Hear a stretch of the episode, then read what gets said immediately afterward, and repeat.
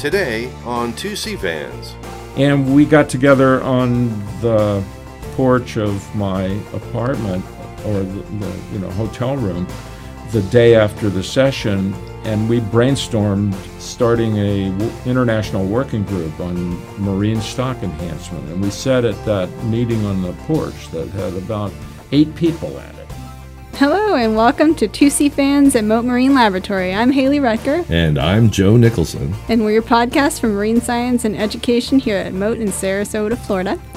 And uh, we're here with, today with Dr. Ken Leber. Um, he leads our fisheries ecology and enhancement program, and much more than that. Um, hey, Ken, welcome to the podcast. Yeah, Hey, welcome, Ken. um, thank you for inviting me i'm glad to be here I'm glad you accepted the invite, uh, Dr. Kenneth. Well anytime i have a chance to talk about our research and i welcome it Sweet. So, your research is uh, much longer and deeper and cooler than I could possibly encapsulate. So, first, start by telling us how you got here. It's it's kind of scaly. kind of, yeah. Well, I was contacted by the vice president of Mote, Rich Pierce, back in 1993 and asked to come and join uh, our fisheries group here at Mote and to lead our stock enhancement program. But we had just bought a, a new townhouse in Hawaii, um, just had our second child and I didn't think it was a good time to move. So I let that one go. And then in 96, after we were uh, getting a little concerned about the cost of living in Hawaii, having been there 11 years, having and putting our kids in private school, we decided to give Mote a call. And I called Dr. Pierce in 95 and the rest is history. I got here in August of 96 and have been here working at Mote ever since and loving it. Now, when you when you got here, that's when we had our aquaculture facility out here on City Island, correct? It was in the basement of the Marine Mammal Building, which at that time was uh, brand new. The Marine Mammal Building was. Yep, yep. And yeah, we had uh, been attempting to grow snook for years. Yeah, But uh, yeah. had a new uh, group of aquaculturists come in, and things just started to take off just about the time I got here. So. And that was uh, Mr. Mote was still around, and and Mr. pushing Mote that, was, right? and it was a pleasure. He would meet with us every week, and he'd go, "Well, boys, How's it going? What have we learned new about snook in the past week?"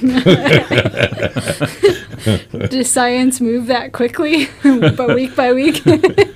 well, it had to in our case. uh, if you knew Mr. Mote. Mr. Mote, he was he was uh, cracking the whip. No, he uh, just for anybody who doesn't know, William R. Mote was a, a major benefactor for the lab, and that's how we got our name. Um, so snook was uh, popular even back then, and it's still popular today. Uh, why snook? Well, snook was Mr. Mote's favorite fish. And, Oh, and why snook for me? Well, that's the first reason. Mr. Mote's favorite Yeah. fish. Yeah. But um, also, it's a great model species for studying what we do, and it tends to stick around, and so it uh, makes life a little easier in tracking the um, growth and survival of that fish and and, and studying it. so it's they, a great they game fish. Yeah, it's, it's sought after by game fishermen. It's among the top three game fish in And- Florida, and Florida is the sport fishing capital of the world. of the world. Yeah, Whew. and it was. Uh, it's it's probably one of the tastiest fish I've ever I've ever eaten. I think they're good t- to catch and release. Well, Yeah, yeah. Not that I don't like them, but I yeah, Joe. think, I eventually release them. I think we should we should keep Oh his, my goodness! just keep those babies alive. I'm Yeah. glad that Ken missed your little joke there. Yeah, you know, but they but they weren't always a sought after uh, uh, game fish. They were called a soap fish. That's at- right, at because time, right? until people realized that you could skin these fish and and then cook them.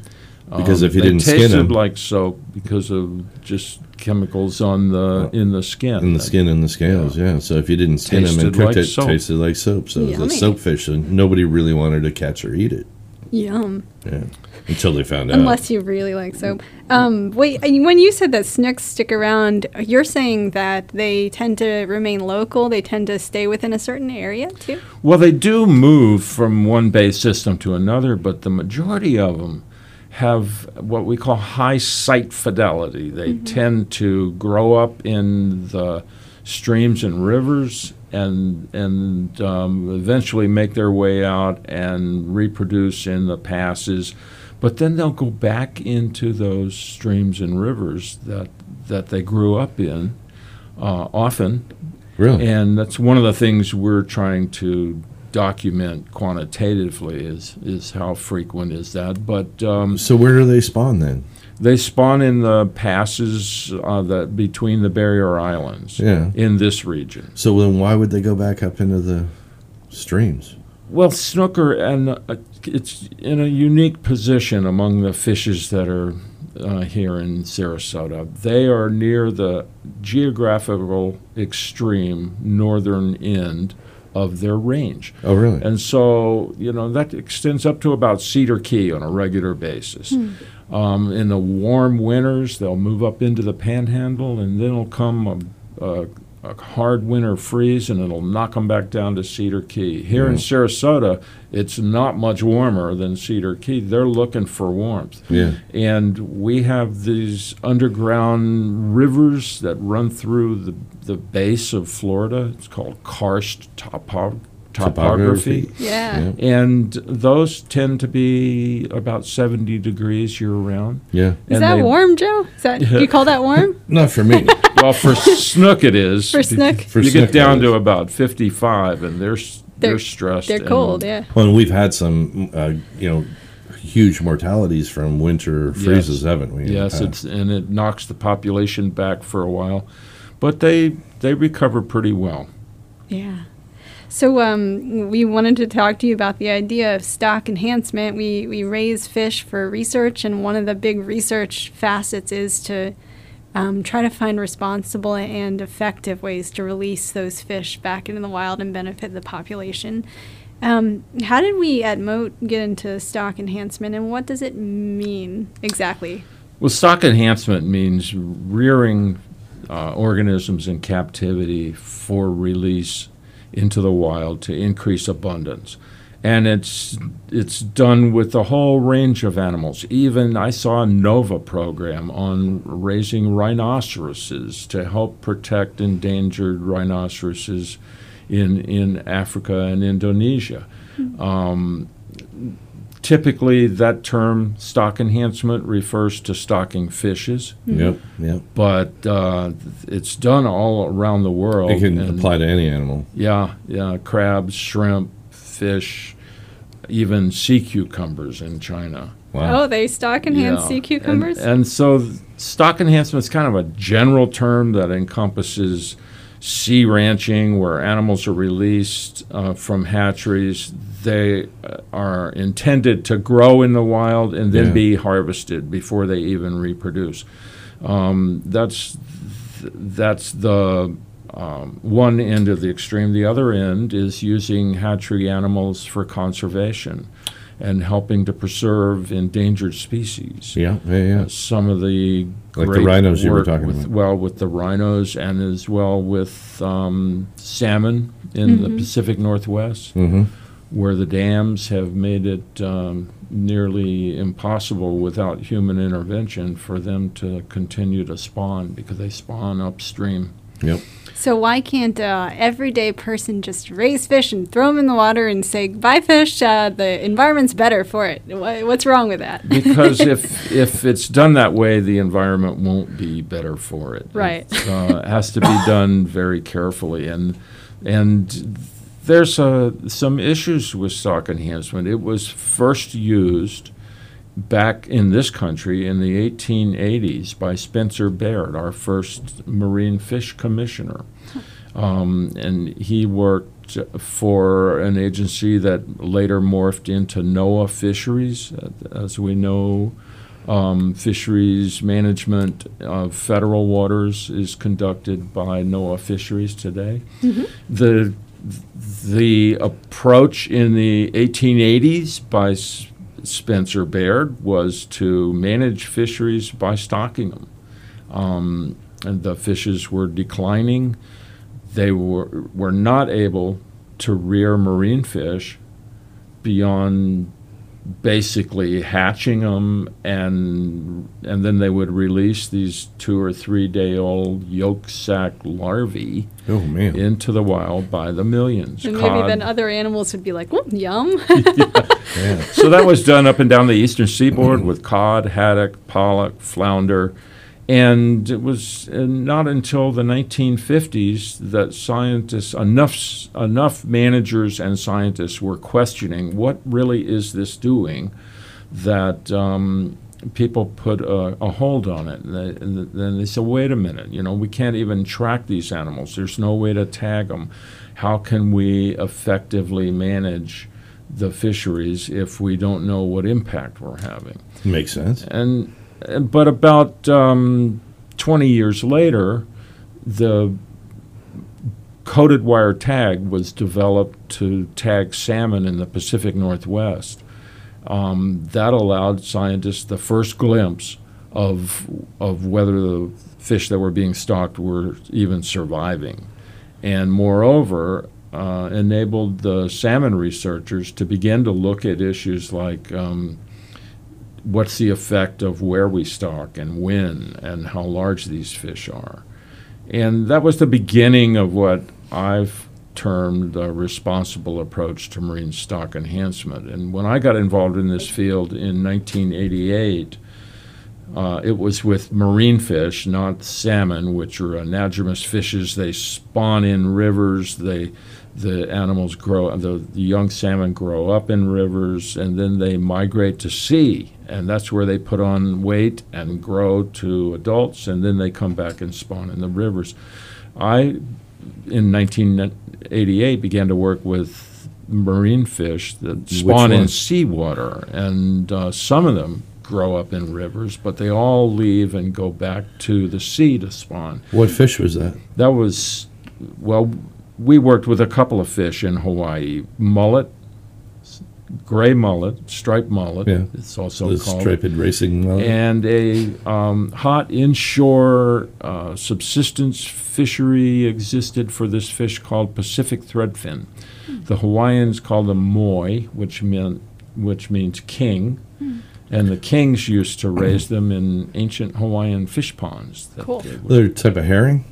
it's not. It's, It's not? more like uh, I mean, it looks a bit like a redfish, Really? and and they get to be uh, you know two and a half feet long, and Oh, and, my they, goodness. and they feed and live predominantly in the areas where the waves are pounding on the rocks, and they're eating, um, in, feeding in that area. Sounds like a difficult thing to catch. It's uh, it's not the easiest fish to catch, but but in Hawaii, uh, because you don't need necessarily a boat to go fishing for them, you know that that allows a lot of people to to work on that or to to feed on that fish and depend on that fish, and so. For a variety of reasons, we we held a workshop and prioritized species for stock enhancement research, and Mhm. mullet turned up number two.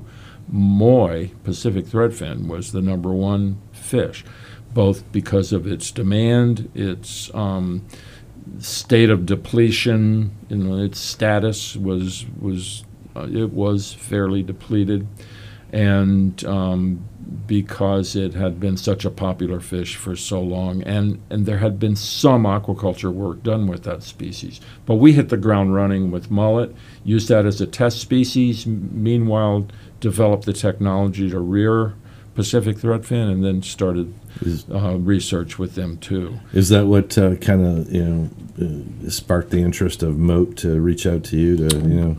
I had been uh, asked by the World Aquaculture Society to begin to conduct special sessions at their annual meetings, Oh, okay. special symposia on stock enhancement, using aquacultured fishes to um, stock in, in the wild. Mhm. And um, that led to uh, a number of conferences where we were talking about what we were doing, and people became aware that you could actually tag these baby marine fishes. And um, we were talking about the research we were doing in Hawaii, which was novel, quite novel. It was some of the only work probably that had been done along the lines of what salmon researchers had started to do in the 70s, had done a few studies looking at the survival of the fish released in different habitats at different times and different sizes. And so we were taking that same approach, which was really novel because people f- since the 1880s that were involved in stocking programs, and the salmon programs didn't shut down, they kept stocking they would rear the fish and release them. Mm. And they would uh, gauge their success by how many were released. Hmm. and you know, that's akin to open, building a grocery store, hiring a staff, paying the money to buy all, all the goods, and then stock them on the shelves and gauge your success by how much you can put on the shelves. and yeah, how much you had stocked on the shelves. Yeah, how much can we put on these shelves? And so, without any marketing research to see if some things would sell better than others and what was selling at all, you know, how could you run an effective uh, grocery business? So that that same concept applies with with stocking organisms into the wild. If you don't monitor just beyond um, how many did we stock, then how do you know if you're having any impact? And moreover, monitoring al- allows you, if you couple that with asking some questions every time you stock the fish, yeah. so you superimpose a adaptive management experiment over the release. You say, well, let's try stocking in this habitat that so many natural fish used to live in before they were depleted, as opposed to where it's easy to back the truck down to you know to the ramp and to yeah, the, just, you know on the yeah. ramp and and stock the fish. so did so did they see you at one of these conferences and were like, hey, we got to get this Ken guy over here and. Uh, That's exactly how I ended up. I think my name circulating around at Mote because Hey, we didn't, hadn't begun to publish Ken guy. until '95, and they were contacting me in '93. yeah. So and it was the the scientific symposia that we were that's when uh, Dr. at. Pierce reached out. yeah Huh. Interesting. So, how's that idea of responsible stock enhancement? How has it gotten better over time? Like, how have you found out what's actually responsible and what works? you know that uh, concept was uh, it, it it's got my name on it but it wasn't just m- myself and lee blankenship that came up with the concept. It was at a one of these symposia called aquaculture and fisheries interactions that I organized in for the World Aquaculture Society and the European Aquaculture Society's joint meeting in Torremolinos, Spain in 1993. And after our session on aquaculture and fisheries interactions, which was all about stocking and, and trying to increase abundance, um, I had invited a lot of of ecologists to that meeting, not just people that rear fish and release them, but people that were actually starting to study them in Norway and in Japan and, and in other areas of the U.S. And we got together on the porch of my apartment or the, the you know hotel room the day after the session and we brainstormed starting a w- international working group on marine stock enhancement and we said at that meeting on the porch that had about eight people at it let's let's uh, publish a platform paper you know as part of this working group and um, I called it, yeah, let's let's publish it. Let's call it a careful approach to marine stock enhancement. And Stan Moberly, who had started um, salmon enhancement in Alaska, said, let's call it a responsible approach to marine stock. Ah, so there's where So- it came from. W- I went home and penned the beginnings of this paper and took about 10 of the concepts that we had been talking about in, in the symposia and in these working group meetings at this first one, and um, put them on paper and sent them to my colleague at Washington Department of Fisheries, Lee Blankenship. Mhm. And uh, he added uh, his special expertise on genetics and tagging to the to the paper, and it turned out to be uh, like a, the first real recipe uh, for stocking and being able to do it well and in a conservative fashion. Well, that kind of built the blueprint for what everybody's using. That did, and that was the initial paper in 1995. And then as we began to talk about this paper at meetings all around the world, uh, some of uh, our colleagues were saying, well, wait a minute, you know, there's a couple of things missing here. And one of them, Kai Lorenzen, who um, is uh, one of the modern day fisheries scientist who is very interested in stocking. He got interested working in third world countries on stocking uh, to create and, and help sustain lake fisheries to feed people. and, yeah. and he he had a perspective that led us to not only revise the paper, but invite him to be the William R. and Lenore Mote Eminent Scholar Chair here at Mote Marine Lab uh, in fisheries ecology and enhancement, uh, based So, on a Brilliant guy. an Yeah. endowment that Mr. Mote had created. Another thing that attracted me to come to Mote Marine Lab was that was a brand new endowment then, Yep. and we'd be able to have scholars come from around the world and work with us. So Kai and I and Lee um, sat down together in my office here at Mote and and began to sketch out, you know, the parts that were missing in the paper that had been developed. Um, had been a, some of them like fishery modeling. None of us knew how to do. We were fish ecologists, and and Kai brought that, and also a very strong emphasis on working with stakeholders and getting them involved in the process, even in the planning stage. Which was an essential part of Yeah. any of this, yeah. So in 2010, we submitted for publication the revised version of the responsible approach. Same name, a responsible approach to marine stock enhancement, but colon update, an update. And this paper, out of the, I've published probably 55 or so uh, publications in scientific journals, and they usually take a year to get published, and you know that, that may be the shortest uh, time. And um, this paper was received um, um, at the journal and was immediately reviewed by the editors and accepted two days later Holy moly, world record there. Wow. Apparently, by some- reviews in Wow. fishery science. somebody which was- needed that information Wow. fast. Yeah. Well, they had been wanting uh, to do a, an update on it, wanted us to submit, and uh, So, like, it, it sounds like this uh, this concept and sort of framework for doing this stock enhancement responsibly. It sounds like it's been of interest and of use probably to people in lots of different areas. I mean, you've traveled to all sorts of different countries. Oh, Are yeah. you usually traveling for something to do with responsible stock enhancement? Like, where do you go and what do you do? well, I've been to 17 countries Woo. uh, for w- professional. yeah.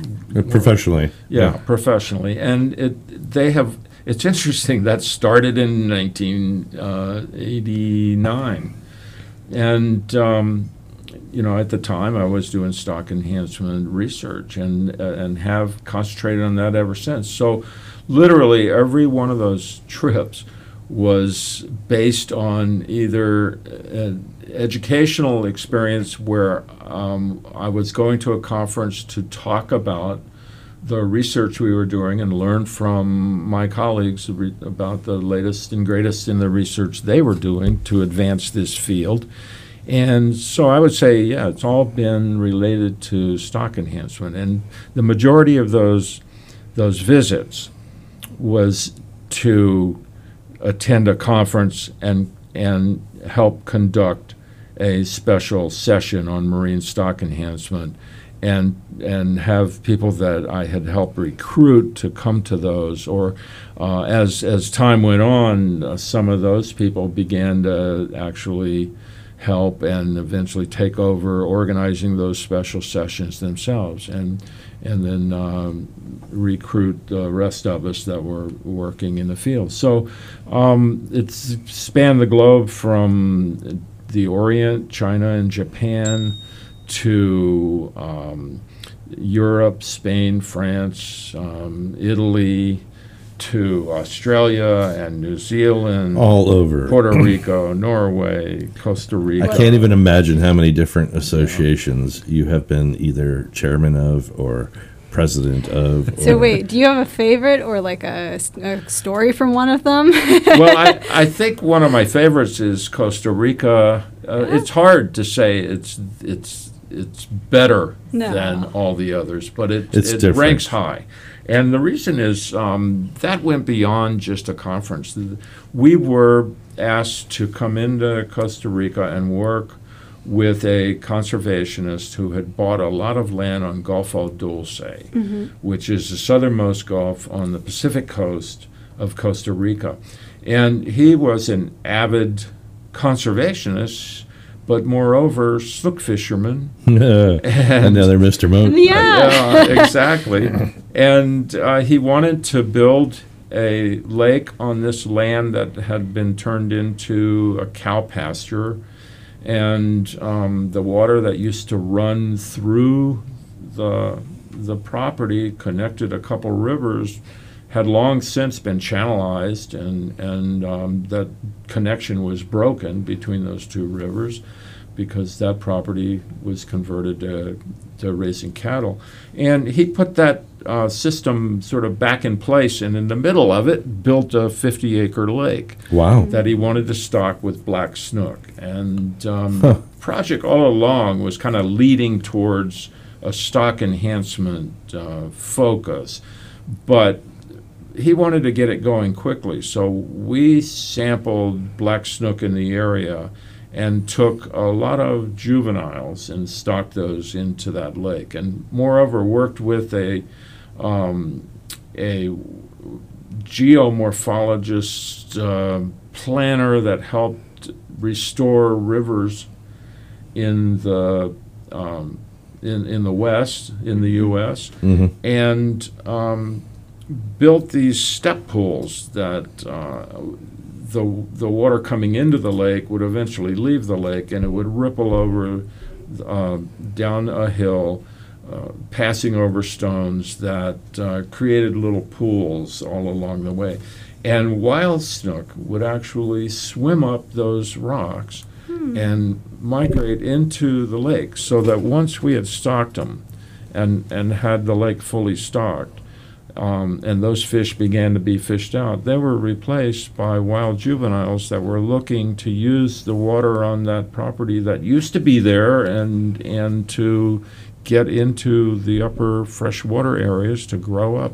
And they were grown up in the lake. And So the genetics were going to be fantastic then. well, the genetics were completely natural because Yeah. we weren't rearing the animals at all. Of course, when we um, do any stocking nowadays, people know enough to work with wild spawners. There's very little um, in the marine world where fish that are second or third or fourth generation are actually stocked into the wild because you can you can be stocking inbred fishes if you're not careful. Can mess And- it up. And- and moreover, w- you know, the, the in managing the genetics, you want to stock fish that live in that come from parents that live in the area that are adapted to the conditions in that area, as opposed to bringing them in from hundred or two hundred miles away. It all depends on the the breadth and and the range of the s- the local stock, the local spawning stock, and that can differ with different animals. But with snook, it could be quite. Uh, you know, local. I should mention um, we're we're getting close to the end of our time, but I was gonna I should make a plug because we have a fisheries forum that meets here in Sarasota. Um, do you guys do monthly or bi-monthly? We do bi-monthly, even Meetings. months. It's usually the first or, or sometimes the second Thursday of the month, and we have a um, web presence.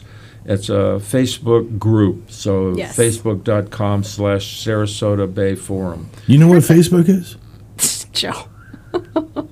or it's Sarasota Fisheries Board. I'm not, I'm Joe's not teasing what- you. Of course I do. You Come know. on, again. How do you think my friends track all our trips? Oh, there you go. exactly. I do have one more like fun question before we go. Uh, Yeah. I heard you can play the guitar pretty Oh, well. Joe. Joe's told me stories. Oh uh, man, this guy he can play guitar. yeah. Well, I, I grew up playing guitar, and I even teach it today. Oh, you I, do? I get a lot of, of enjoyment out of that, and it forces me to learn new stuff. So, Keeps the brain limber. Yeah, and his fingers. yeah. and the fingers calloused. Ugh. So that's one of my favorite hobbies. The other one is motorcycling. I, Oh. I was a motorcycle mechanic in another life. In between college and starting grad school, I worked uh, as a mechanic. Does motorcycle being a motorcycle mechanic have anything in common with fisheries stock enhancement research? Sure, it does. it gets you to learn adaptive management. Oh yeah, see there you go.